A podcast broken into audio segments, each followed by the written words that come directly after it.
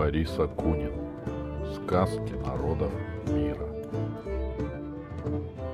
Три феи. Английская сказка. Ах, если б у тетушки Бетти рождались нормальные дети, и не тысяча в год, а хотя бы пятьсот, то-то славно жилось бы на свете. Стародавние времена, когда Англия состояла из множества маленьких стран, в одной из них, самой славной и богатой, ожидалось радостное событие. В королевском семействе должен был появиться первенец. Живот ее величества день ото дня становился все больше и, наконец, сделался столь велик, что все заговорили. Родится богатырь, новый Ланселот или Артур, и, наконец, объединит Британию в единую державу. Желая будущему ребенку счастливой судьбы, отец с матерью призвали трех великих фей — Формозу, Сапиенцию и Банивалису. Они ведали всякое своим благом. Формоза одаряла красотой, Сапиенция — умом, а Беневалиса — добротой. При этом фея красоты была неописуемо уродлива, фея ума да нельзя глупа, а фея добра злыдня злыдней, но лишь потому, что они были очень честные феи. Из дара, которым владела каждая, они ничего не оставляли себе, а все до капельки передавали своим избранникам. За это люди относились к волшебницам с глубочайшим почтением. И вот, в час, когда королева готовилась разрешиться от бремени, три феи сели у порога августейшей опочивальни, чтобы благодетельствовать новорожденному. У Формозы в руке было прекрасное павлинье перо.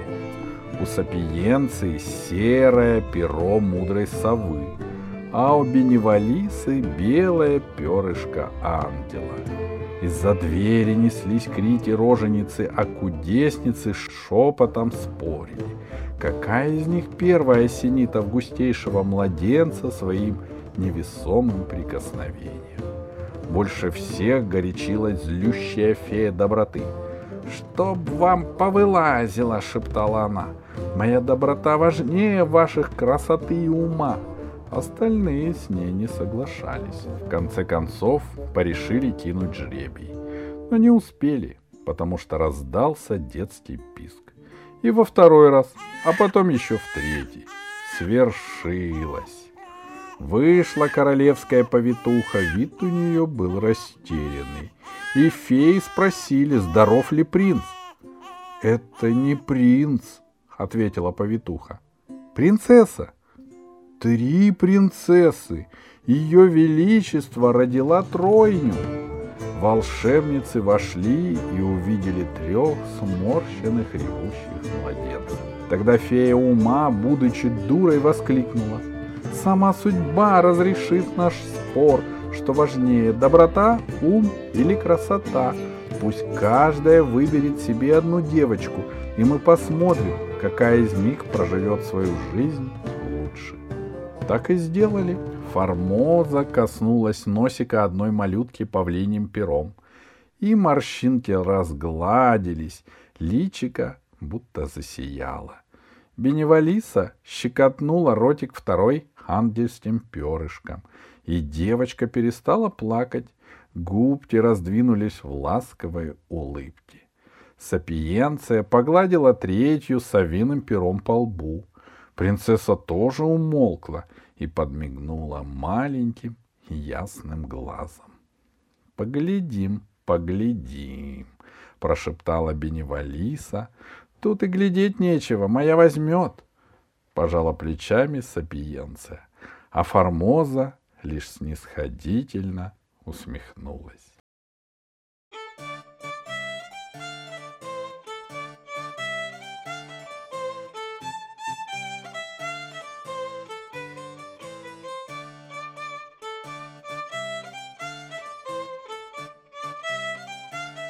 Принцессы-тройняшки росли совсем не похожие одна на другую, будто и не сестры. Биата была златокудрая, прелестная, глаз не отведешь, но с пустой головой и пустым сердцем. С утра до вечера смеялась хрустальным смехом, а плакать не умела, потому что не ведала ни жалости, ни печали. София была тускловолоса, крючконоса и щекаста, словно сама. Она блистала умом, острым, как каленая стрела, и столь же больно разившим всякого, кто вызвал неудовольствие принцессы. А угодить ей было непросто. Корделию любили за душевную щедрость, но жалели за густые рыжие конопушки — а слуги, кто был без совести, охотно пользовались ее простодушием для своей корысти. Королева-мать, женщина чувствительная, очень расстроилась, что принцессы, каждая по-своему в чем-то нехороши. Одна пуста, другая злосердечна, третья мало что дурнушка, так еще и дурочка. Но король-отец был человек мудрый. Он радовался красоте светловолосой дочки – уму черноволосой доброте рыжеволосой. С первой он любил танцевать на балах, со второй вести беседы, с третьей отдыхал душой. А супруге говорил, Биати мы поищем выгодного мужа, который будет нашему королевству верным союзником. София сама себе выберет хорошего жениха и окрутит его вокруг пальца. Корделия же останется старой девой, и это прекрасно. Будет тешить нашу старость. И вот девицам сравнялось 16 лет. Время, когда принцессам пора выходить замуж. Король устроил большой праздник с пирами, охотами, турнирами, пригласил холостых королей принцев со всех британских островов и даже из-за моря.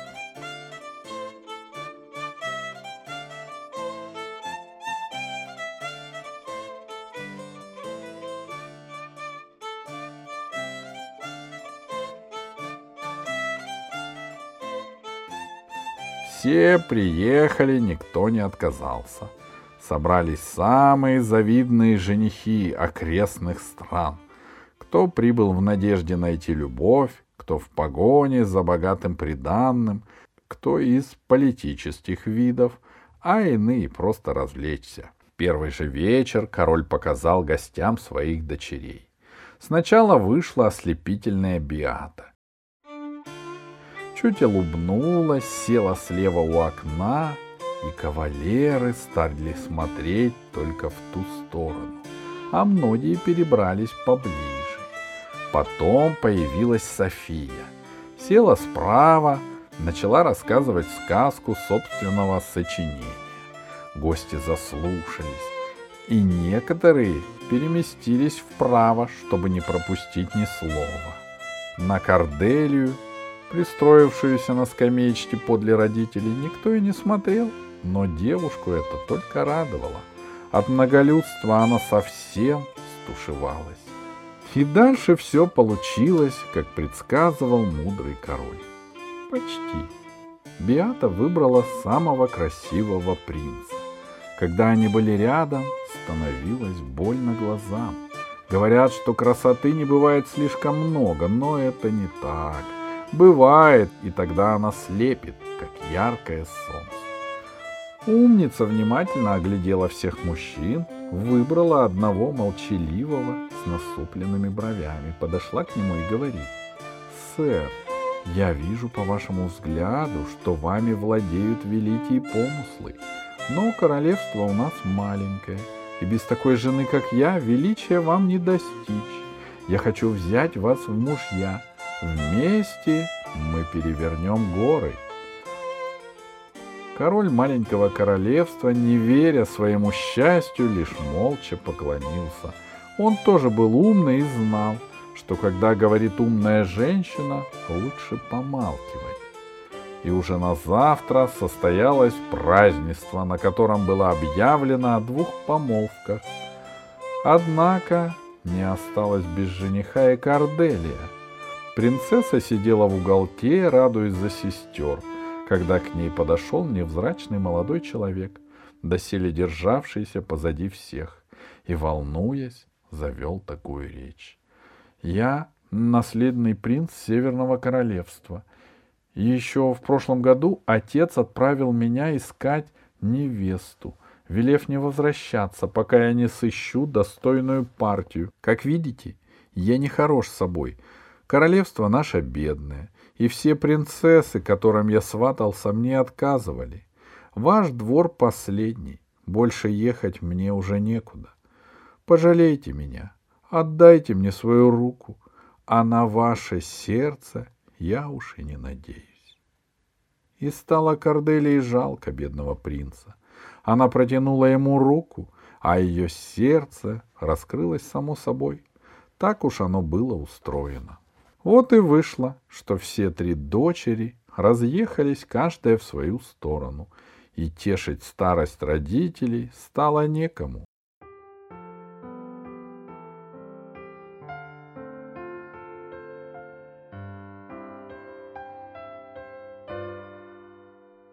Феи, наблюдавшие за сестрами из эфира, пришли в азарт.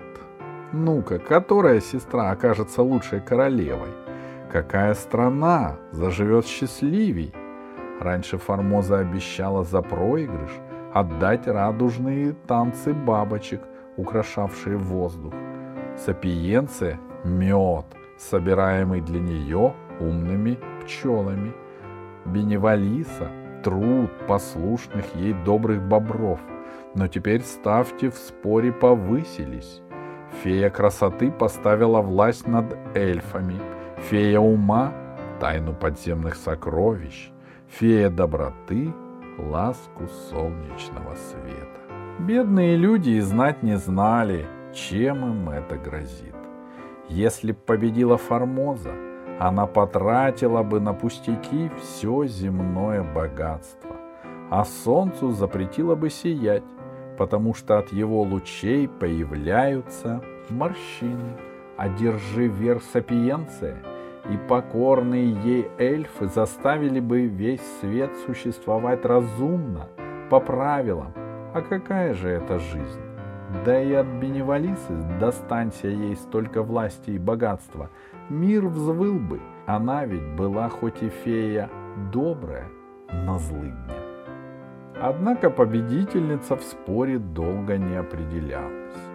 Все три королевства жили очень по-разному но неплохо. На свете ведь мало стран, где правит красота, добро или того паче ум. А в те стародавние времена в Англии оно и вовсе было в диковину. Что не король, то злобный урод, да в придачу еще и безмозглый. А у наших трех сестер при всей их разности было одно общее качество. Своими супругами они вертели как хотели – потому что красавицы ее обожающий муж ни в чем не отказывал. Умницу муж привык слушать, ее советы всегда были хороши, а у ангельской Корделии в семье царила любовь и согласие. Со временем и их королевства стали такими же. Их теперь называли умная страна, добрая страна и красивая страна. В умной все было устроено по уму. Жители богатели, удобные и разумные законы соблюдались, а границы расширялись, потому что король с королевой ловко присоединяли соседние земли, зная, когда применить силу, а когда хитрость. Фея Сапиенция хвасталась перед соперницами. «Моя питомица Ваших за пояс заткнет и станет королевой всей Англии, вот увидите. Но красивая страна тоже росла. Ее король с королевой были беспечны. Войн не устраивали и золото не копили. Но жили так празднично, так весело, что обитатели сопредельных государств сами просились в подданство. Столица королевства считалась жемчужиной всей Англии. Там были самые красивые дома, самые стройные башни, самые нарядные площади, и люди будто похорошели. Пели, смеялись, танцевали, лишней работой себя не утруждали, однако ж не бедствовали. Ведь где красота, там и удача, они давние подруги. Красивому королевству всегда и во всем везло. Когда надо, сияло солнце, когда надо, брызгал дождик. И урожаи из года в год вырастали обильными, а стада тучнели на сочных лугах. Стоило казне опустить от расточительства, как тут же сами собой обнаруживались золотые или серебряные залежи. Фея Формоза говорила сапиенции. Красота выше ума. Пока он кряхтит и потеет, ей все достанется даром. Будет моя Беата королевой Англии, а вы обе признаете мое старшинство. Пока две другие страны увеличивались, добрая оставалась все такой же. На чужое она не завилась, пыль в глаза не пускала, за прибылями не гналась. Люди там существовали мирно и ладно, хотя если со стороны поглядеть, скучновато. Добро оно такое. Интересно, на кого смотреть? У кого дома шум, драка, пожар или 33 несчастья? Если же семья живет тихо, в окошках по вечерам уютные огоньки, а днем на подоконнике дремлет кот, какой уж тут интерес. Видя, что ее королевство отстает от двух других и Англии вокруг себя точно не объединит, фея добра ужасно злилась но вслух говорил. Лучше меньше. Да, лучше. Линдюк вон больше соловья. А попросите-ка их спеть.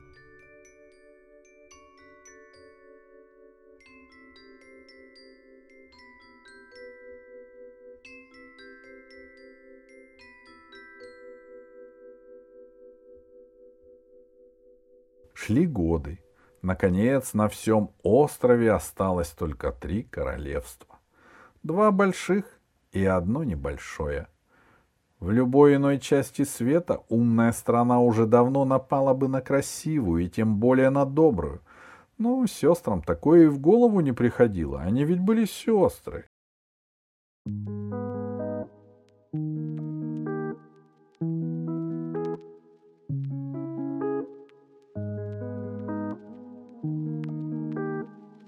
Каждой королевской семье родилось только по одному ребенку.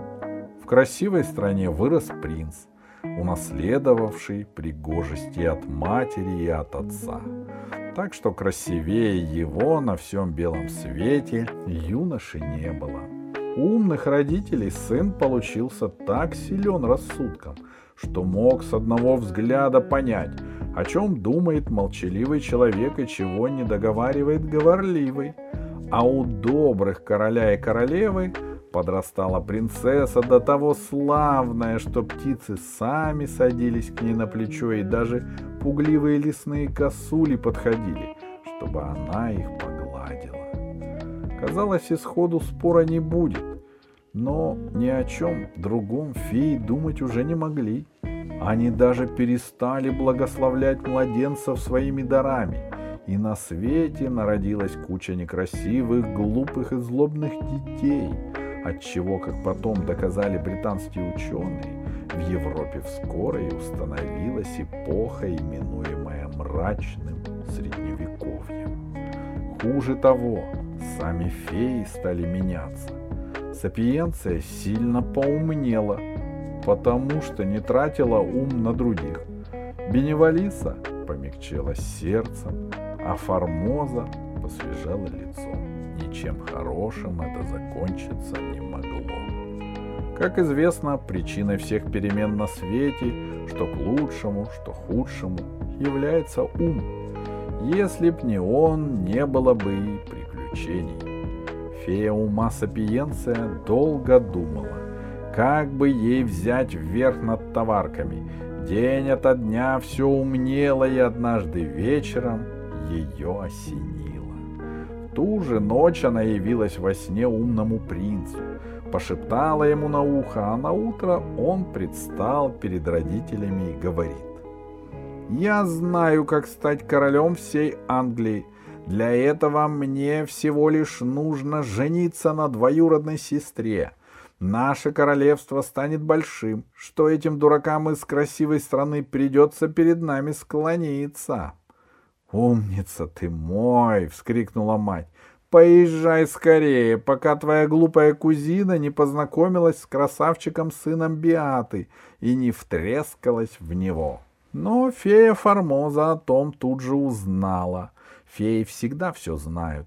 И поскорей приснилась второму принцу, шепнула ему. Немедленно отправляйся в добрую страну, иначе у тебя уведут единственную на острове невесту. Красивый принц, как все неумные люди, верил в вещи и сны и не подвергал их сомнению. На утро он сел на коня, расчесал свои золотые кудри, оделся понаряднее, хотя красивее становиться было уже некуда, и поскакал.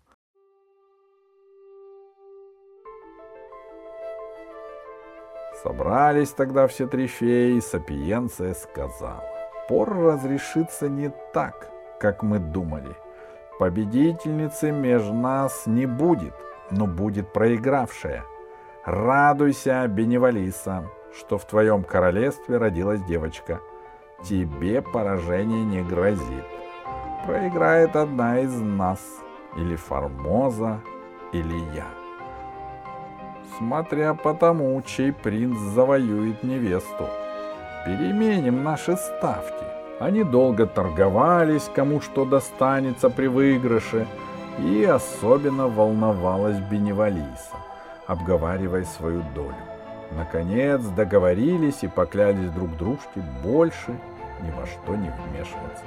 Как выйдет, так и выйдет.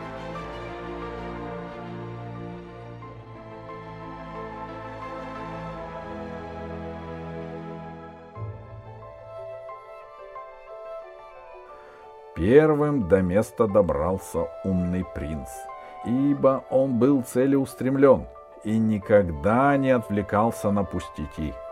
Красавец, тот по дороге любовался видами, давал людям полюбоваться собой.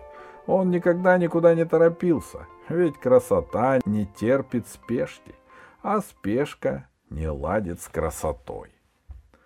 Ну вот, он достиг таки доброго королевства — увидел на пограничной заставе флаги и цветочные гирлянды. Подумал, что это его встречают так торжественно, но оказалось иное.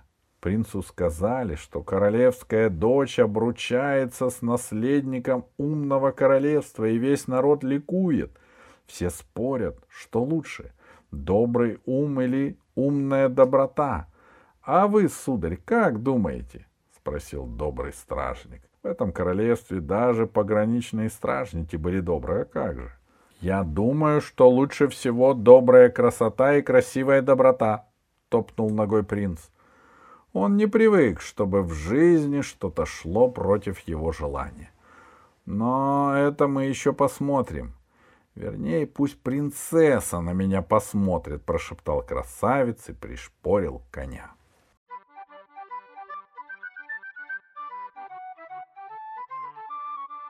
Скоро он был уже во дворце, где его встретили дядя и тетя, обрадовавшись до слез. Путь от одного королевства до другого был длинный, и племянника они никогда раньше не видели. «Какой же ты хорошенький!» — вскричала королева Корделия. «Даже жалко, что моя доченька уже сосватана, ты бы ей очень понравился». «Сосватана не выдана», — молвил принц. Где она? Я хочу скорее ее увидеть, и пусть она увидит меня. Она в саду, твоим кузеном. Принц отправился в сад, но не подошел к скамье, на которой сидела парочка, а застыл в изящной позе посреди аллеи, чтобы девушка как следует его рассмотрела. Жених с невестой обернулись, и принцесса ахнула. Боже, что за кавалер? Прямо картинка. Формоза шепнула сапиенции. Феи, конечно, подсматривали за происходящим, сами оставаясь невидимыми. Что, съела? Не видать твоему умнику невесты, как своих ушей. Но тут раздался еще один возглас. Кто ты, прекрасный юноша?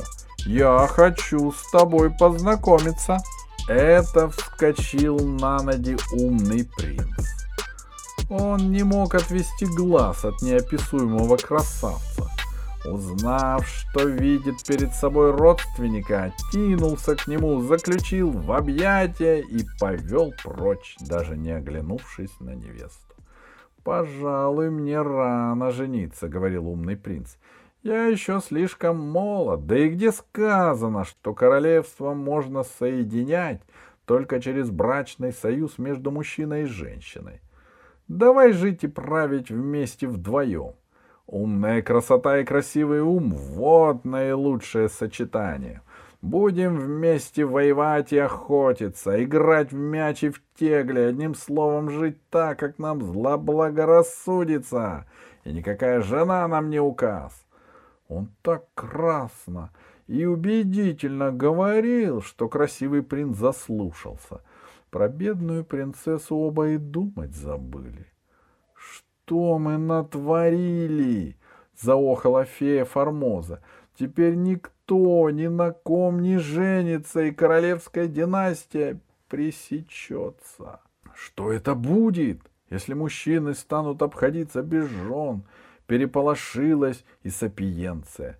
Глядя на таких монархов, вся Британия последует их примеру. Мы должны разлучить принцев. Я образумлю моего умника, и он женится на принцессе. Нет, на ней женится мой красавчик. Девочки, не ссорьтесь, молвила Баневалиса. Пересечется династия, не беда.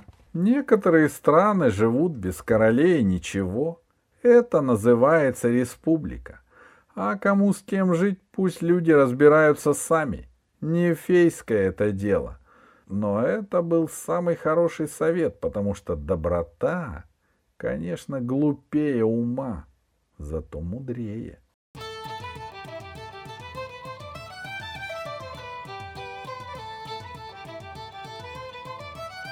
Тому же братья бывают такие, что лучше уж вовсе не жениться. Спросите хоть французов, которые больше всех разбираются в подобных вещах. Подойдите к любому из них и попросите. De cheveux bleus, s'il vous plaît. Расскажите, пожалуйста, историю про синевласку. Только упаси Боже не на ночь, а то потом страшно будет спать.